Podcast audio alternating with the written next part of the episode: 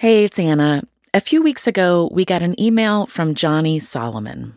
Johnny was the frontman of the indie band Communist Daughter until fairly recently, and he was a guest on our show back in 2018, along with his wife Molly and his mom, Nancy. A lot has happened in our life since we spoke, Johnny wrote to us, but here I am beside my mom's bed writing her obituary as she is ending life in hospice at home. I met Johnny and his family at his mom's home in Southern California. They were all living together at the time. Theirs is a story about family that I think about a lot about Johnny and Molly becoming caregivers for his mom after his mom stepped up for him when he needed help because of his struggles with mental illness and substance abuse. Johnny's mother, Nancy, died on June 18th from pancreatic cancer. So we're going to share their story with you again today. Rest in peace, Nancy. When I asked for help, my mom dropped everything. And so when my mom had said that they were having trouble and they needed help, I figured it would be better for us to just be here and make a life here.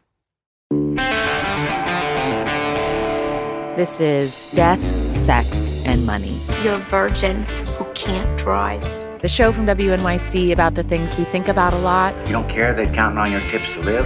And need to talk about more. If you don't give me one good reason to keep living, I'm gonna do this. I'm Anna Sale. Just a year ago, the Minnesota based band Communist Daughter was on the road. They were promoting their second full length album, stopping at clubs, radio stations, and festivals across the country.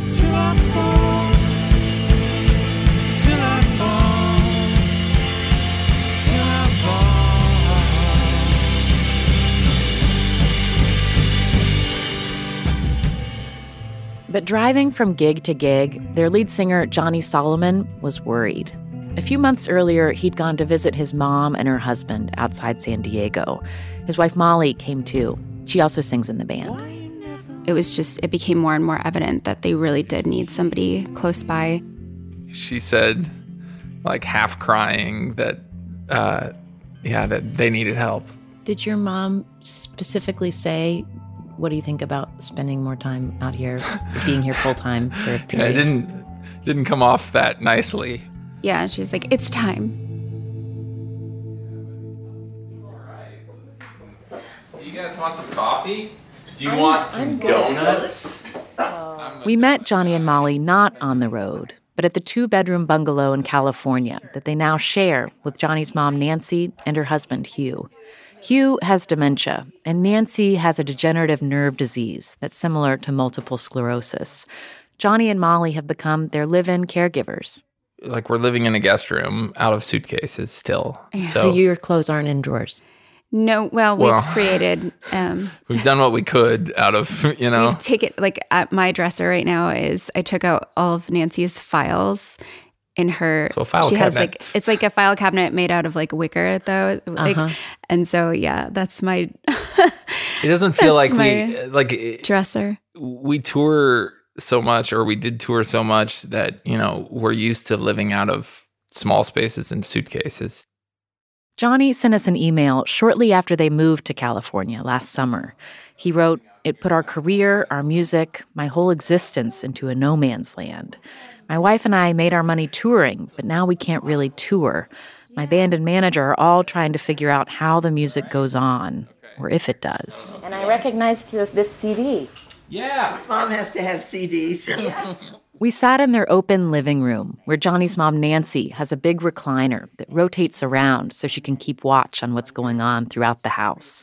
Molly and Johnny and I squeezed in around her. I feel like we're like having a huddle right here because we're all we're all gathered like around natural, lean. Right? yeah. Now we should all put our arms. Nancy told me her illness makes it hard to move around much.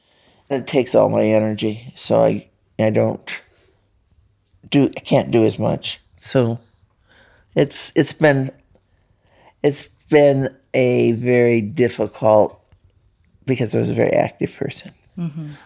Growing up, she was the alpha female. You know, I mean, she's still the boss. She just now sits in her throne the whole time. uh, well, I kind of manipulate. That's That's something that Molly had to get used to. Mom has this way of like um, bossing you around, but in a way that you can tell that she's she cares, but it'll be like, you know, like move that box, sit right there, move that chair over here, you know, and it's like she cares, but it comes out as mom is in charge. Having four kids did it. Yeah. Having four kids did it, Nancy said. Nancy is tall and broad shouldered like her son. She's a psychiatrist, one of the only women in her medical school class. She still works part time at a local mental health clinic, where she used to work full time before her symptoms got worse. She was getting ready for a shift when I visited, but generally her schedule is less busy these days. Like Fridays, she has her hair appointment, and and uh, but then you know, like we come back and she's mostly here in this chair. Um, so we're kind of running around and when she needs something, fetching something. Uh, we keep one person in the house. One person staying. Yeah, because I've fallen before. If we keep, if I fall, I can't get up. Johnny told me that of all his siblings, he was in the best position to come out to help. But he was not always someone that Nancy could rely on. I think mom has seen a huge change in me as a person in the last few years. There's been a change, a very comfortable change. Throughout his 20s and early 30s, as Johnny's music career was taking off and he was running a promising new restaurant near Minneapolis, he struggled with substance abuse and undiagnosed mental illness. It tested his relationships with everyone in his life, including his mom. She was always still like loved me no matter what I did, and um, because I was a meth addict, I was uh, alcohol and meth, and you know people see they see it from the outside, but it's it's it's impossible to explain it from the inside of what it does to your soul, what it does to every part of you. Where, I mean, I I could lie all the time. I could do just this part, this dark part of me was just all of me, and and I did really terrible things to the people I loved. And one time when he was here, I had a moment. he had, I had a- he was on, and you had a moment, and he was um, yelling at me and and disrespectful. Yeah, I was cussing at everybody, and yeah, Molly was here for that too. And when you when you say you were using meth, like were you is it something you would buy? Were you ever making it? Um, I I always bought it. Um, there was a period for about two years I was using it every day, and um, I would buy it and smoke it, or eat it, or snort it. But then, uh, yeah, I was spending I don't know six seven hundred dollars a week maybe on it. Um, Did you have that money? I found that money. I mean, I uh, uh, at the time I had a restaurant, um, which probably would have done really well because it was good food. You got top 10 best, Best new, new restaurants in Midwest Living Magazine. Midwest. amazing. So when you say you found that money, was it money that should have gone for, to other things or money that you got from other people? Money that I should have gone for other things. It was like in the budget of the restaurant to make sure that I had, you know, about six hundred bucks a week that I would take out in cash. Yeah, eh, I mean, yeah, it's very unpleasant to think about. This was in 2010 when the band was promoting their first record and starting to have a lot of success. Johnny was falling apart. That became clear one night when the band was playing a big show in Minneapolis. I got on stage and I was a disaster. I was, I mean, it was, it was rough.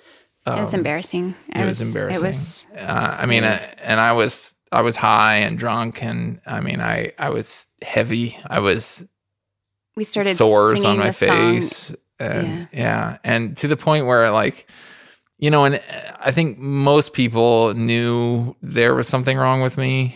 Um, and I ended up, I had called my mom and uh, I was like, I, I can't wait any longer. You know, this is, I'm like, I'm at the bottom. And if it gets any lower, it's going to get way worse. Why was it your mom that you called? Um, I don't know. Maybe because that's the last person that would take my call. Um, And I'd asked her for help so many times and she never said no. Um, even though so many people in my life had started saying no. And I just knew that, and I knew what, when I called her, I knew what I was asking for. And I knew that she was the one who was, you know, she would know when I was serious. And, and so she knew that I was asking for help for real. If if you didn't get help, it was over. Yeah. I mean, I, That was in his voice. Yeah, I had nothing left and I suddenly couldn't write songs anymore. And that's when I realized like, oh, like God's going to take everything away from me unless I do something. So that's when I called my mom. As a physician, we always sent our physicians when they got in trouble to Hazelden. It was just something we did. And we were very, we were, we thought they did a good job. So I insisted that he had to go to Hazelden. Um, and he did. Did you help him pay for that? Did you pay for the treatment? Yes. This is, it's death, sex, and money, mom. So we got to talk about all of them. It took most of my retire- retirement. You know, it was not all of it, but it, it took a big. It was an investment. Yes, it was a, invest, a wonderful investment.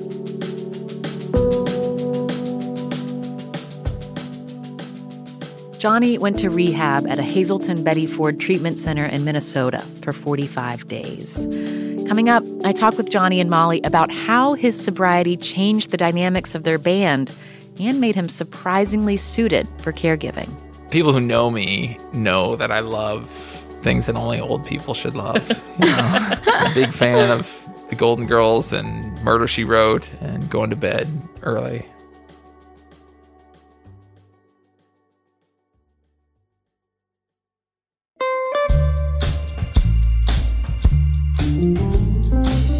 Every week, the Death, Sex, and Money team shouts out a couple of our favorite recent podcast episodes in our email newsletter, which you can subscribe to right at our website, deathsexmoney.org.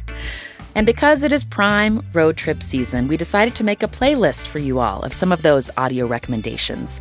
Our intern, Marty, put it together. Thank you, Marty. And it is filled with some really excellent podcast episodes from shows including the LA Times Asian Enough, the New Yorker Radio Hour, and NPR's Rough Translation, whose recent episodes about a couple straddling the civilian military divide are completely engrossing. On the playlist, we've also included some of our top picks from Death, Sex, and Money as well. So when you are on your next road trip, or wherever really, and you're racking your brain for what to listen to, we've got you covered. You can text the word playlist to the number 70101 and we'll send you a link, or you can find the link in the show notes for this episode. This episode is brought to you by Fail Better, David Duchovny's new podcast with Lemonada Media. On Fail Better, David, who has experienced both low and high profile failures throughout his life, explores the vast world of failure, how it holds us back, propels us forward, and ultimately shapes our lives. Each week, he will chat with guests like Ben Stiller, Bette Midler, and more about how our perceived failures have actually been our biggest catalysts for growth, revelation, and even healing. Through these conversations, he hopes listeners can learn how to embrace the opportunity of failure and fail better together. Fail Better is out now wherever you get your podcasts.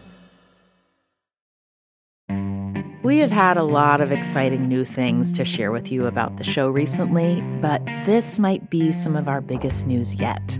Death, Sex, and Money is officially going to be live in New York City at the Tribeca Festival on June 11th. And I want to personally invite you to the live taping we'll be doing with the legendary journalist Kara Swisher. If you know Kara's work, you know her ability to get people to tell her things is unmatched. And she does it in her signature hard charging way. She's not afraid of things getting a little combustible. I have a slightly different interview style, so we're going to talk about that and play around with that in experimental ways that I think will make this a special show unlike any of our other live shows up to this point. And it's not often that I get to do a live Death, Sex, and Money show in New York, so I really hope to see you there. Whether you're in the city, on the East Coast, or just been looking for a reason to visit New York City, come on June 11th for this show. You can get tickets now at tribecafilm.com slash death, sex, money. We are so excited to see you there. I'm Shankar Vedantam, here to tell you about a great mystery. That mystery is you. As the host of a podcast called Hidden Brain, I explore big questions about what it means to be human. Questions like where do our emotions come from? Why do so many of us feel overwhelmed by modern life? How can we better understand the people around us? Discover your hidden brain. Find us wherever you get your podcasts. This is Death, Sex, and Money from WNYC. I'm Anna Sale. While Johnny Solomon was in rehab seven years ago, his band Communist Daughter got their first major nationwide exposure. Grey's Anatomy used some of their music in an episode, including this song, Soundtrack to the End. We put on a pretty face, and we never saved our money. And then we got stuck in place. And I lost my milk and honey.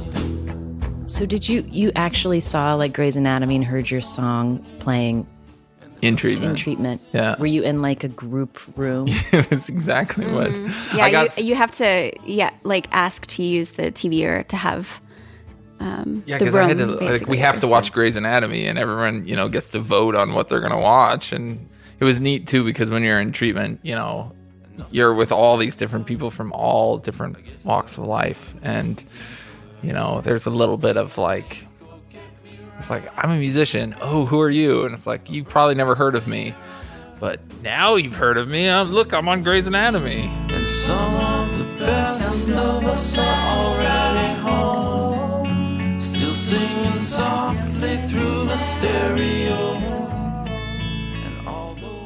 While he was in rehab, Johnny was also diagnosed as bipolar. His mom, Nancy, a psychiatrist, knew that was in their family history, but she didn't think Johnny was affected. I didn't think it was in my genes or didn't think about it. So, you know, this is sad, but if they're on medication, they can be, they're just as normal as everybody else. Do you find yourself like doing clinical check-ins of Johnny? Like, do you sort of like? Yes, she does. I try not to. I mean, I think it. I think it always because of my training. It, I can't say I don't. She asked me a lot about how much I sleep. That's that's probably true. I have to say. Uh, totally fine. Yeah, it's. Uh, I have all through my training uh, when I'm meeting with couples and things like that. It's, a lot of times I have told them, okay, 18, your children are their own. They're no longer yours, and you have to let them go. And you do kind of cry about it because you've spent all this time, mm-hmm. but they have to have that choice. So I was so fortunate when one decided that I was a close part of his life. It was time for Nancy to leave to see patients at the clinic. Johnny helped her out the door. Are you going to your Oh, my room? cane. I've got your cane. Okay. Yeah. Johnny is 39 now. Molly, his wife, is 32. It's not clear how long they'll have to live out here in Southern California. And that's caused a lot of uncertainty at a time when they really want to be planning for the future. I mean, it could be like a year of our life, it could be 10 years of our life. What was the conversation like between you two when you were when it was first brought up about the possibility of moving out here full time? Um honestly, I was I was pretty hesitant to get on the bandwagon there. Um, because all my, you know, my my whole family lives in Minnesota, and we're pretty close, and all my friends, and and also it was coming up on the time where we were starting to talk about kids, and my whole thing was like, I can't be away from my mom when I, you know, I, you know, that was something that was like really important to me. I don't know. Also, my parents are they're a lot younger um, than John's um, so I just wasn't really thinking about that yet. Johnny, though, has been looking for a change for a while. Since getting sober, life as a touring musician has become harder. I start getting really, I get really angry. I get really short. Um, I get, I feel really lonely, even though like we're, you know, I'm surrounded by people the whole time. It's it's really hard to describe and you know, sometimes the thing that's tough is that like I'm sober and I'm bipolar and I have to be surrounded by drunk, you know, fun loving party, you know, rolling through every town. And it's like the last thing I want to do. Uh, and the last thing that's good for me. Well, it sounds like such a contrast to your routine now. Yes. Mm-hmm. I love routine. I love it because when things get out of control, then I start to really lose control. And we we had always when we were on tour, we'd always stop and stay in San Diego and it felt like this real it felt like this magical place where for 2 weeks out of our very hectic and sometimes very stressful life, we got to spend 2 weeks in San Diego having, you know, like eating oranges It off was the like a tree. vacation, yeah. And so, like, it to me, it was always like, wouldn't this be great if we just moved to San Diego for a little bit? It would be this huge life shift where we'd have to decide what we were doing with our life. You know, it strikes me that like figuring out different ways to make money at, you know, sort of an earlier, s- like having a kind of like in your 30s, is this music thing going to work out? Do I need to make money another way? You all have an extreme version of that. Um, but I guess I, I imagine you have peers who have gone through similar sort of like, is this going to happen or is this not? And do we need to come up with a different plan? Yeah, and you know, I think that you know our idea of success when you're when you're in your 20s, you just think things will figure themselves out. If I do what I love, things will figure themselves out. And and now in my 30s, my late 30s, it's like, oh, well yeah, everyone knew you you can't make money at music. Like everyone knows that, you know? And so I'm at this age now where it's like if I don't figure something else out, what else am I going to do? You know, like am I going to be the guy who learned to play you know, Irish folk tunes so I could, you know, do it Wednesdays at the local Irish pub or something, you know, like but I, I don't know. So like I I luckily I've started to like what I thought would feel like kind of soul sucking by looking somewhere else starts to feel actually kind of freeing. Molly and Johnny are living rent free now as they figure out what's next. Johnny's started taking online grad school classes to become a substance abuse counselor. Molly told me she was applying for pharmacy tech jobs. Their band, Communist Daughter, is still officially together, but they told me it feels like it's on hiatus. Most of their time is spent taking care of Johnny's mom and her husband, and they know that will only escalate, especially as Nancy's illness progresses. It is the thing with my mom where it's funny how like 90% of the time like when I wake up in the morning and I look at my day, it looks like I don't have anything to do.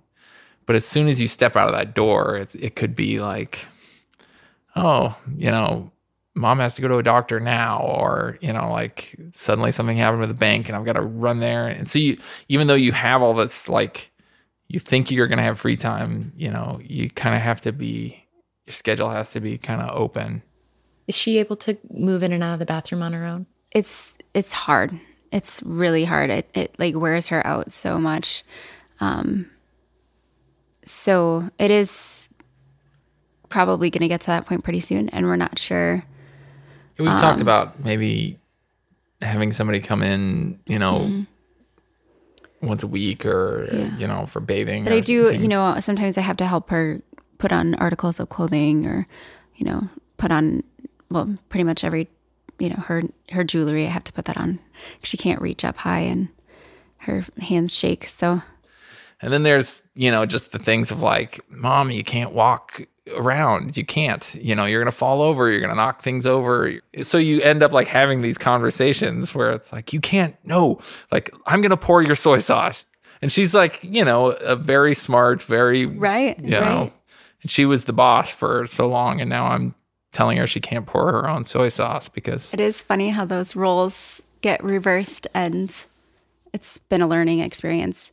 I think being out here and- has been interesting because Yeah. it, it forces Molly's had to, you know, be vocal about certain things, especially with my mom's way of dealing with things. Yeah, you it know? actually has been good because it, it's like making me a stronger person. Give me an and example. Making me like, more. Can you think of something? Um, I'm a very like, I, I'll go out of my way to do something nice kind of a person, which I don't know. That sounds so weird saying that out loud, but there have been times when you know I I don't finish my breakfast or it gets cold because I have to you know help her do something that actually isn't very important and it can totally wait. Like I I've learned to be like actually, I'm eating my breakfast right now. So is it okay if I throw away the newspaper for you She's so later? bossy about would you mind she setting says that on the on the counter next to you, or you know? Yeah. I love that thinking about that being like, I get to say, Can I please finish my breakfast? Like talking yourself into that. Yeah, she's gotten a lot better though. Yeah, because and you've pointed out those things to her so Yeah. often. it's weird now because it's becoming more of like uh I feel more like a parent where I I catch myself being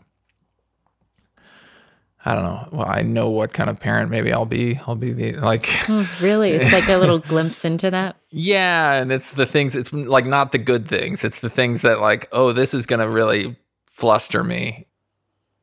Do you feel like you found a community at all here, Molly? Yet? Not, no, I haven't.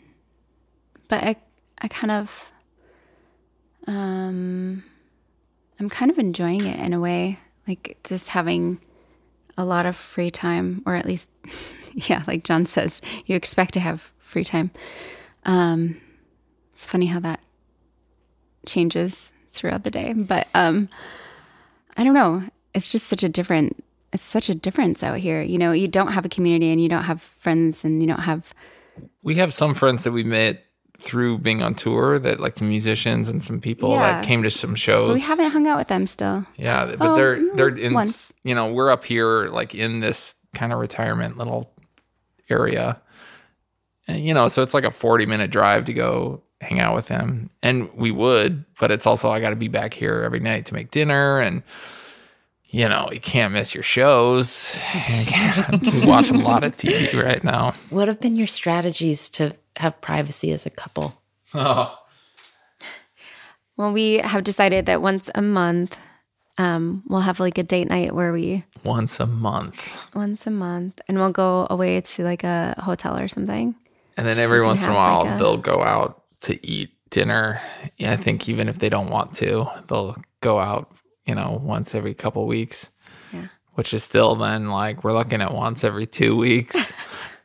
but you know, eh, we talked about like w- this is a time in our life where we want to talk about starting a family, and so it becomes like, how are we going to do that here? You know, you don't want to be changing diapers on both sides of things it's this weird conver- morbid conversation that you have to have where you have to be like well will they die before we you know get pregnant? So then we could go back to minnesota. And that's like such a weird thing to like yeah, to be like well we don't hope that. No, we don't not at all. but it's like could we make it work if you know if molly gets pregnant out here? Would she resent me and you know like uh, i don't know. It was just a lot of conversations where when it came down to it, it it was just like this is what felt like we had to do because if we didn't do it what's the other option Man, I hate this town. So I'm looking for the only way out. And the life I wanted years ago is maybe not the life I should have found. That's Johnny and Molly Solomon and the Communist Daughter song, Speed of Sound. After this conversation, Nancy's health continued to decline. She had a stroke and wasn't able to work anymore. Johnny and Molly lived with her for two years. And when her health stabilized, Johnny decided to take a job in Alaska, working as a mental health and addiction counselor, flying into remote Alaskan villages. That's where he and Molly have been living ever since. They recently bought a house there and are preparing to become foster parents. The band Communist Daughter put out their farewell album called Unknown Caller last March.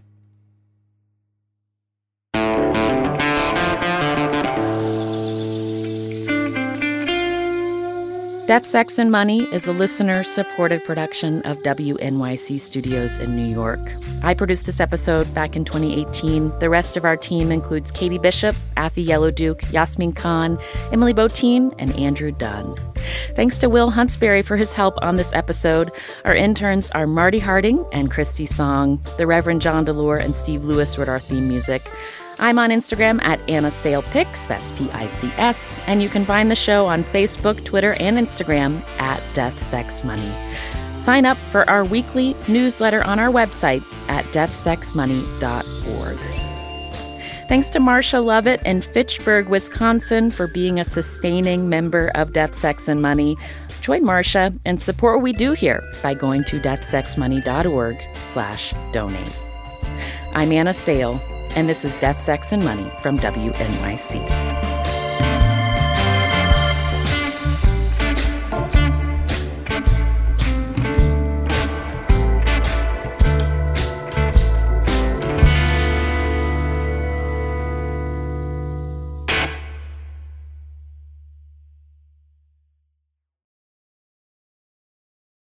This is the story of the one. As a maintenance engineer, he hears things differently. To the untrained ear, everything on his shop floor might sound fine, but he can hear gears grinding or a belt slipping. So he steps in to fix the problem at hand before it gets out of hand. And he knows Grainger's got the right product he needs to get the job done, which is music to his ears. Call, clickgrainger.com, or just stop by. Granger, for the ones who get it done.